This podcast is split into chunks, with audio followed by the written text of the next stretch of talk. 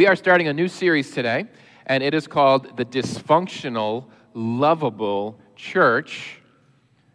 That's us. We are the Dysfunctional Lovable Church. So uh, if you're new, welcome. Welcome to the Dysfunctional Lovable Church. And uh, we're going to be doing a series through the books of First Corinthians and Second Corinthians. We're going to divide that up. Uh, though it's a lot of scripture to cover. We'll go through First Corinthians and then take a little break and come back. But this will be a really important uh, series for you to be following along in our daily devotionals, because our daily devotionals are going to cover uh, all the verses of First Corinthians, which we will not be able to do uh, on a Sunday morning. But we, as Christians, want the perfect church. Uh, we, we want to be a part of the perfect church, and I can relate to that as a church planter. So I started a church, and when you go to start a church, you want the perfect church. You, you say, we're going to start the perfect church. Our church isn't going to have the problems that those other churches have, but the reality is we will never find the perfect church. We'll never find the perfect church because we are there. The problem uh, with church is me. The problem with church is you. The problem with church is people. Uh, wherever humans are, we're never going to find the perfect church. So uh, that doesn't mean we should not always be striving to refine the church. We need to be refining the church, reforming the church, making the church better and better and better. If God has put things on our heart, on my heart, on your heart, like anti-racism, like racial equity, like community, like the freedom of the gospel, and we aren't seeing that in the church, we need to be a part of the solution rather than taking a step back and saying, well, the church has all these problems, I'm just not going to get involved in it. But when it comes to church, there's so much that's outside of our control. We do the best we can. As leaders, you do the best you can as a Christian. Uh, but when it comes to so many things, when it comes to the corporate nature of the church or the individual uh, growth of a Christian, the individual growth in your life or in my life, there's so much of that that is up to God. And I take comfort in that. I take comfort in knowing that there's a lot outside of my control that is up to God and God alone. So we titled our series what it is, The Dysfunctional Lovable Church, because the church is lovable. We want you to love the church, and the church loves you. We want you to come to church. We want you to join. We want you to be the church. There's a lot of Christians today that claim Christ, and they love Jesus, but they don't love his church. And think about that for a second. And understand why. I'm not, I'm not being judgmental. I've been there myself. Uh, the Bible calls the church the bride of Christ. So Jesus is the groom, and the church is the bride. And it talks about our relationship with Jesus like a wedding and a marriage. So I want you to think about if you have any friends where you, you want to invite your friend over, but you say, um, okay, you can come over, husband, uh, but don't bring your wife. Or maybe it's the other way around. You know, wife, you can come over, you're our friend, but don't bring your husband. You know, your spouse is just a little too obnoxious. They're a little too out of our comfort zone. They're a little too wild. They're, they make too big of a mess. They're, we, we, their manners are all out of place. We don't want them at our house. If you were the spouse that was being told that, you might say, well, we're kind of a package deal. Me and my spouse, we kind of come together. Well, Jesus and his church are a package deal. The bride and the groom, we are the bride, are a package deal when it comes to Jesus. So, as we look at the church and as we enter into this series, uh, there, there's something I, I do think we need to address in what I call a, a post-COVID world. We all experienced COVID uh, that changed the, the landscape of church. It changed the dynamics of church. It changed Uh, the ability to be able to watch church on, on T V, uh, which was very needed during the pandemic when we couldn't be together in person. We have a live stream going in the back.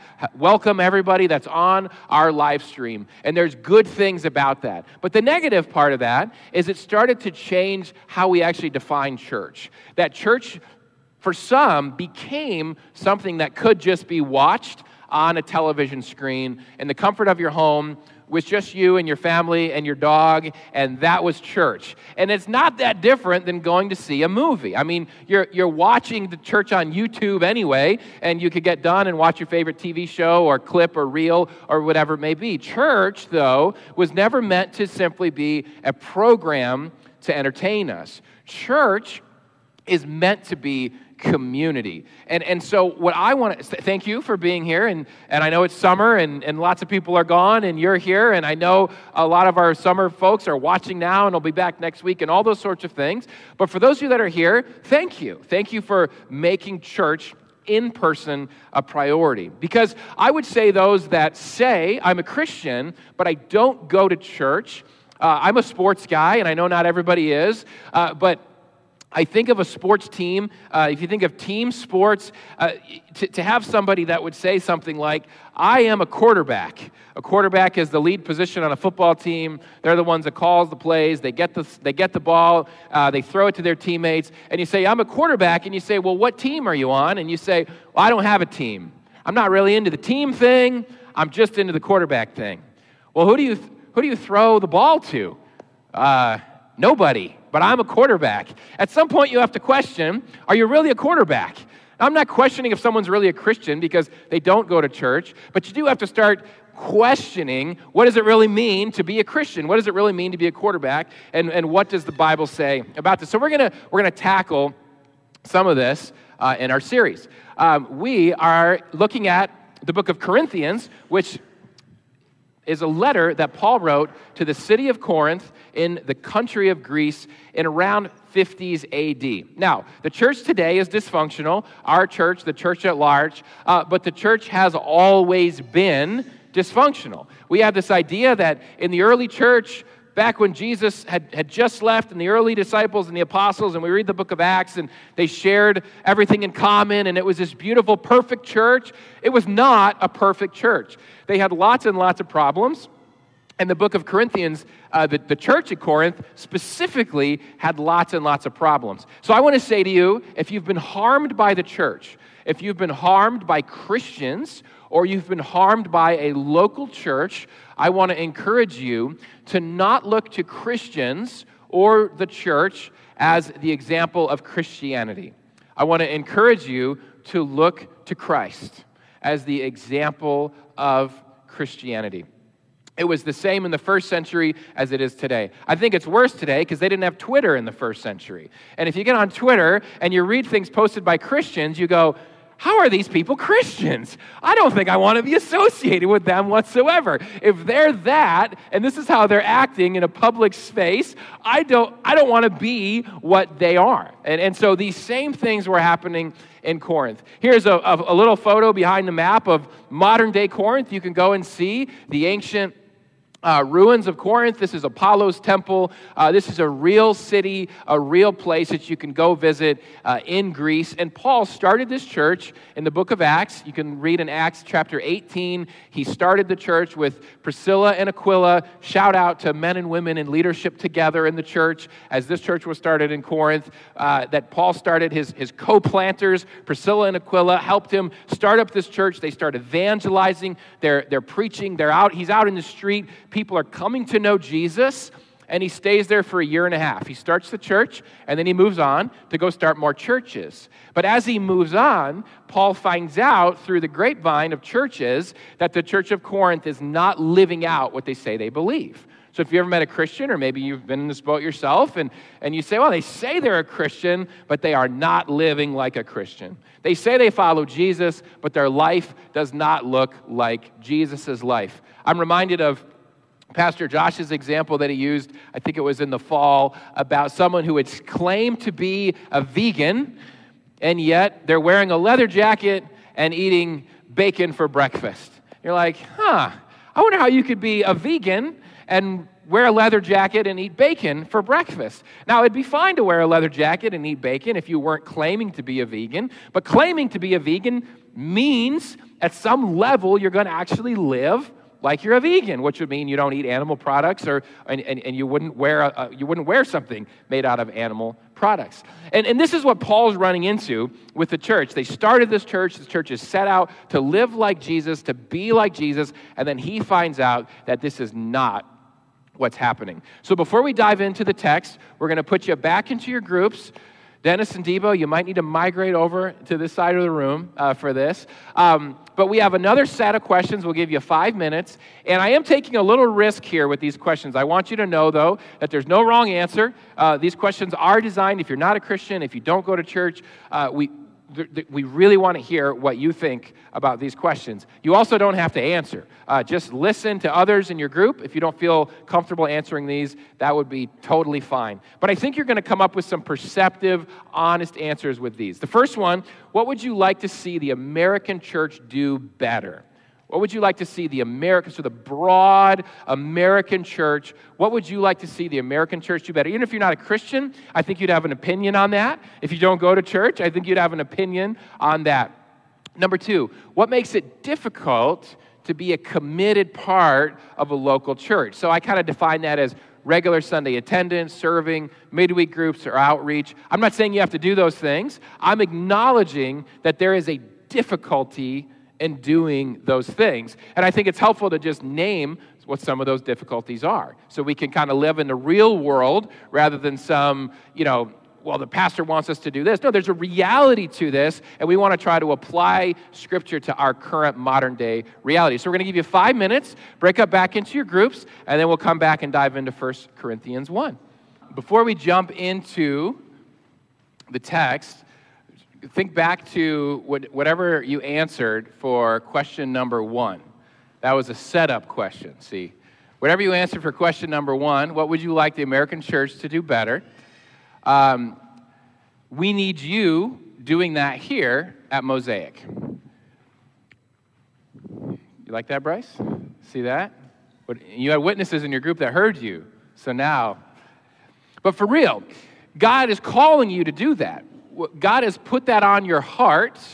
God has put it on your heart to see that there's things in the in the American church that don't line up with Scripture. There's things in the American church that don't line up with the path and the way of Jesus. And it's too easy for us to just sort of sit back and criticize that for good reason, but never do anything about it. But God wants you to be a part of the solution. That's what the problem is. I'm sorry, that's that's what the church is. That's the church. The church is doing something about it. I said the church was the bride of Christ. We don't throw stones at Jesus' bride. We are Jesus' bride. And so as the bride, we try to make the church into what Jesus wants the church to be. So let's jump into First Corinthians. If if you want, you could follow along uh, in your Bible, or if you open up your Bible app, you can open up First Corinthians one. We're going to start in verse ten, and uh, it's it, we're, the section we're going to start in says this. I appeal to you, brothers and sisters, in the name of our Lord Jesus Christ, that all of you agree with one another in what you say, and that there be no divisions among you, but that you be perfectly united in mind and thought. My brothers and sisters, some from Chloe's household have informed me that there are quarrels among you. What I mean is this, one of you says, I follow Paul. Another, I follow Apollos. Another, I follow Cephas. That's Peter. Still another, I follow Christ. Is Christ divided? Was Paul crucified for you? Were you baptized in the name of Paul? Now, in all the dysfunction that we're going to run into in the book of First Corinthians, the first thing, the first dysfunction, if you will, that Paul addresses is celebrityism in the church, and how celebrityism was dividing the church. You have people that are following Paul, you have people following Apollos, you have people following Peter, and it was like this fourth group that said, well, we're following Christ. It was it was a, it was a head-to-head competition. They had maybe different metrics of who they followed and, and how they followed them. But there's a lot of danger to personality-driven ministries, a ministry that's driven by a personality. Did you hear Peter preach? Did you hear Paul preach? I'm only going to church on the weeks Paul preaches. When Apollos preaches, that's a skip week. We're not going that week, right? Because that's, that's, he's terrible, right? I mean, this is what we do in our churches. This is what they were doing in the first century church. And there's a lot of danger in that. And we're starting to see that danger played out in the American church. And I think the American church model has really been built around personality-driven churches. But that then bleeds into the real problem. The real problem of a celebrity-driven church is we lose Christ. If you look at verse thirteen, Paul, he, he, he calls it out. Is Christ divided? Was Paul, I, the, the author, was I crucified for you? Were you baptized into the name of Paul? Paul's saying your focus is wrong when you're focusing on Christian celebrity, pastors, leaders, authors. Your focus is wrong. You're losing Christ. He puts himself in Christ's place to, sh- to prove the point. He's like, Jesus is way up here, and I and the other church leaders are way down here. And I just want to say that we're going to miss everything that Scripture has to say to us in this first chapter if we miss this point. Because when we get into personality-driven ministries, we start to measure success by worldly metrics. So if we have the metrics of the world, then we're successful. And I would argue, and the daily devotions this week would argue, that Jesus does not live by the metrics of this world. He lives by his own metrics. Metrics meaning the things that matter. Metrics are the things that measure. If you work for a business, it's your bottom line. It's, are you making profit? Numbers, you know, these sorts of things. Jesus' metrics are very backwards from the world. We're not going to read this whole text because we got plenty of text to get into in First Corinthians one, but in Acts fourteen, I'm, I'm, uh, I, I was reminded of this verse where Paul and Barnabas do a bunch of miracles, and the, the people in Lystra, they think, they say the gods have come among us. They say it's Zeus and it's Hermes. And and here's their response. When Paul and Barnabas heard this, they tore their clothes, which was an act of lament in the Old Testament, and they rushed into the crowd shouting, "Friends, why are you doing this? We too are only human like you." This is the proper response. Nowadays, it feels like uh, church leaders, Christian celebrities, not all, but some, maybe many, would say, you know what? I may not be Zeus and Hermes, but I am pretty sweet, you know? Uh, you're right. You know what? You're right. I'm pretty great. I'm, glory to God. Glory to Jesus. It's all for Jesus, but I'm pretty sweet. Look at me. Look at me. Uh, the Rise and Fall of Mars Hill podcast, Seattle Mars Hill, uh, very popular podcast. I'd encourage you to listen to it if you haven't. Uh, there's a lot of warnings in there about what happens when we have a personality, celebrity-driven church. Uh, there's two Hillsong documentaries now. I didn't know there was going to be a second one, um, chronicling what happens when power and money become a metric in a church instead of Jesus. Watch with viewer discretion. I, I felt nauseous watching the Hillsong documentary. Um, but we, we do things for Jesus.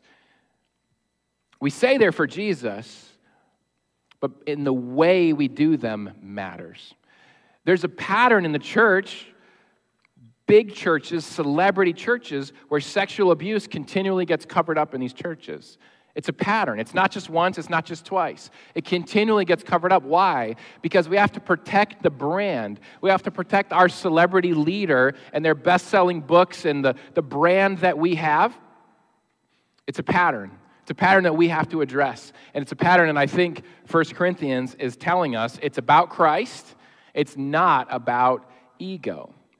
And again, thinking of Christian Twitter again, there is a there is a brand of Christianity that is out there, and it's out there. And I always, I always, I don't know how much I should talk directly about it or not on a Sunday. I don't know.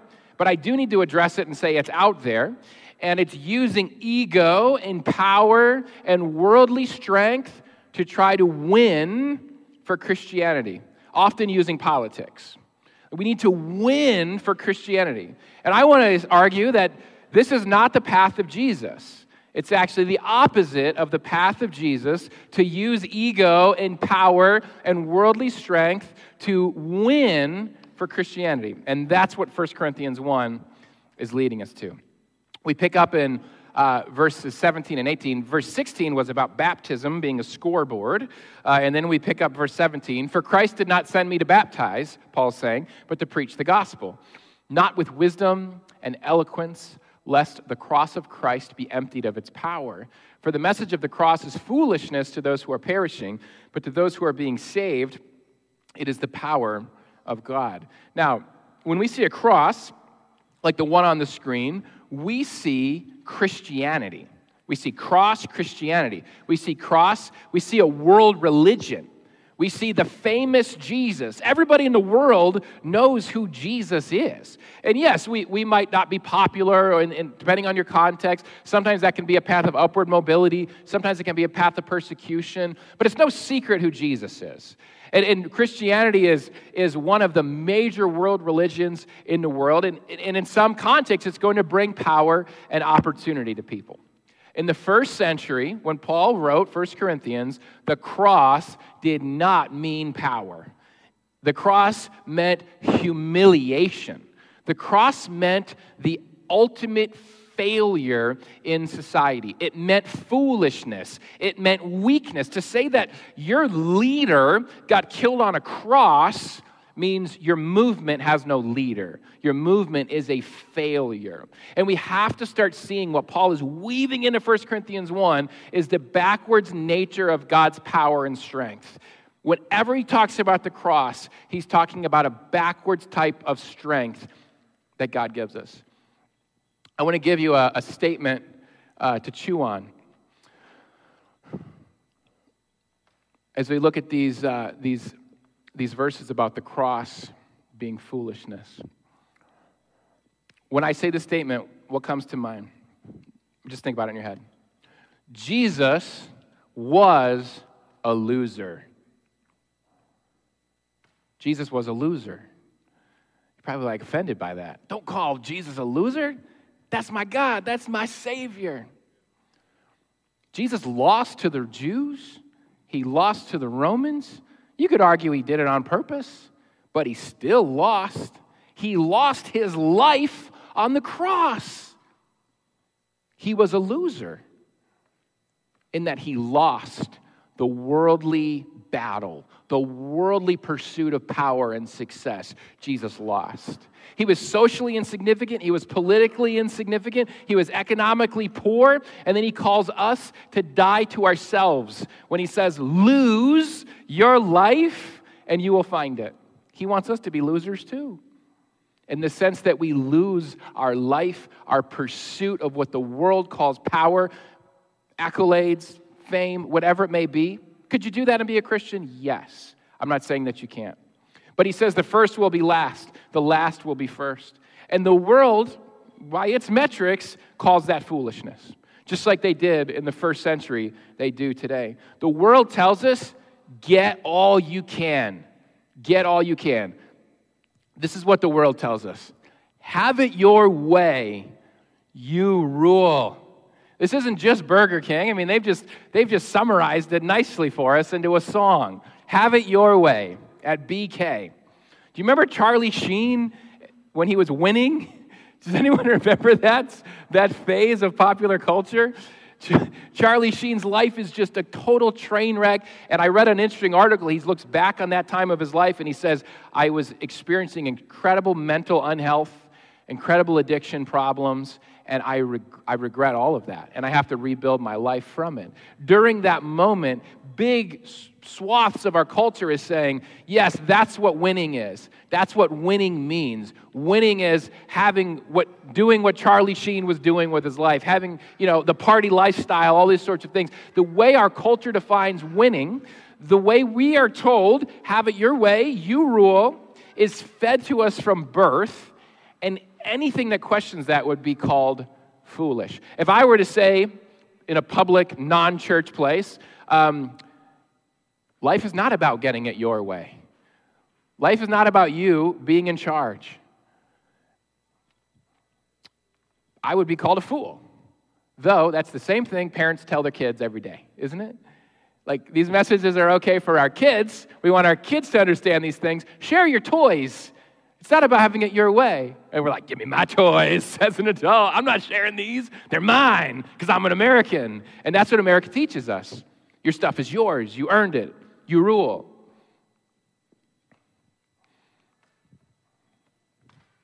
Could you guys click for me, Alan? Where is the wise person? Picking up in verse twenty. Where is the teacher of the law? Where is the philosopher of this age? Has not God made foolish the wisdom of the world?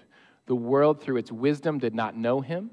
God was pleased through the foolishness of what was preached to save those who believe. In Corinth, the writers of the day said there was a wise man on every street who had his own solutions to the world's problems. Does that sound familiar? A self-proclaimed wise person on every street, on every social media handle, on every T V network, on every news channel that has their solutions to the world's problems. The world, through its wisdom, did not know Jesus because it was so wise and Jesus was seemed so foolish to the world. Verses twenty-two to twenty-five, Jews demand signs and Greeks look for wisdom, but we preach Christ crucified, a stumbling block to Jews and foolishness to Gentiles. For the foolishness of God is wiser than human wisdom, and the weakness of God is stronger than human strength. Let me just start by saying I'm guilty of verse twenty-two. How many times have I, how many times have you demanded a sign from God? God, I see the miracles in the Bible. I hear other people talking about miracles. I need to see a sign. I've got this prayer request, and I need it answered. This is real. I'm not mocking that. I genuinely struggle with that. I need you to answer this prayer. You've forgotten about me. Are you even there? I demand a sign from you. Paul's saying that's what was happening in the first century with the Jews. And the Greeks demanded wisdom. The Greeks wanted to philosophize more. Prove this. Tell me that it's true. Give me more evidence that this is true. And verse twenty-five is God's mic drop. The foolishness of God is wiser than human wisdom, and the weakness of God is stronger than human strength. What he's saying is that if you take the wisest wisdom of humans, the wisest wisdom we have, it's actually here, and then you take God's foolishness. God's foolishness is wiser than the wisest of human wisdom. If you take the strongest of human strength and you put it here, God's weakness is stronger than the strongest human strength. Jesus wins through weakness. He wins through weakness over and over and over again. And he calls us to do the same. He calls us to follow him. Verse twenty-six, brothers and sisters, think of what you were when you were called.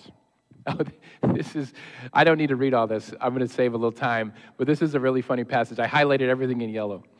Paul gives all these backwards, what, backhanded compliments to the church. He's, he's, he's addressing you, and he's like, you know what? I don't really see anybody here that's wise by human standards. Nope. Um, nobody here is influential. Nobody here has noble, noble birth, anybody? No? Okay. Um Well, God chose the foolish things of the world. He chose you. He was like, who are the foolish things of the world? I'm going to choose them, and I'm going to choose the weak things of the world. So, okay, that's you. You're the weak things, and you're the lowly things of the world and the despised things of the world. And then he sums it up. The things that are not, again, on the worldly metrics, the worldly metrics. You ever feel like you don't measure up to the worldly metrics? You're not as famous as you want to be. You're not as powerful as you want to be. You're not as rich as you want to be. You're not as influential as you want to be. These are the people that God called to his church to nullify, to nullify the things of this world. That's like, thanks? I th- thanks for, thanks for the description. But here's the thing. Today, in the U S, in the church, we need to keep it that way. Now, I'm not saying don't become educated, don't become smart. No, certainly, become as educated as you can. It's not talking about intelligence and learning and smart. It's about the way we live. It's about the metrics that we care about and the way we try to win. So the, the Christians out there, and I kind of put them in quotations because I don't think they're following the path of Jesus and the path of the cross. They're trying to win the wrong way. They're trying to win by being jerks. They're, they're trying to win by not being loving. They're trying to win by not being meek, not being humble, not listening, not being compassionate, not able to put themselves in someone else's shoes that's been oppressed, that's been harmed by our culture, but instead just listens to what they hear on T V from the talking heads, and they assign a label to somebody, and they assume they know everything about them. It's not the way of Jesus. Verse thirty, and there's just two verses left. It says, "It is because of God that you are in Christ Jesus, who has become for us wisdom from God. That is our righteousness, holiness, and redemption." The only place in the universe that you are going to find righteousness, holiness, and redemption is in Jesus. We're going to take communion here in a moment. In fact, Desmond and Mike, you guys can come back up and um, get us ready for communion. I love taking communion every Sunday that we can at Mosaic because it's a reminder to me that my righteousness, my holiness, my redemption is found in Jesus. I can't earn it. You can't earn it. It doesn't matter how much worldly accolade you get. You can never earn right standing before God. But you already are right before God. He already sees you as holy because of Jesus. There's nothing else that will give you this. And the last verse of First Corinthians one, it says, "Therefore, as it is written, let the one who boasts, boast in the Lord."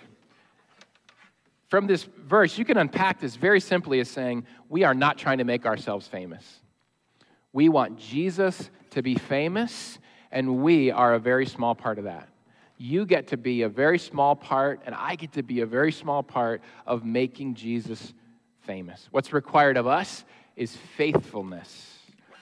And God, I believe, is honored by our small acts of faithfulness. Small acts of faithfulness are hard because they don't show up on the scoreboard. They don't show up on the scoreboard. You don't get your name in the box score. You don't get your name in the newspaper.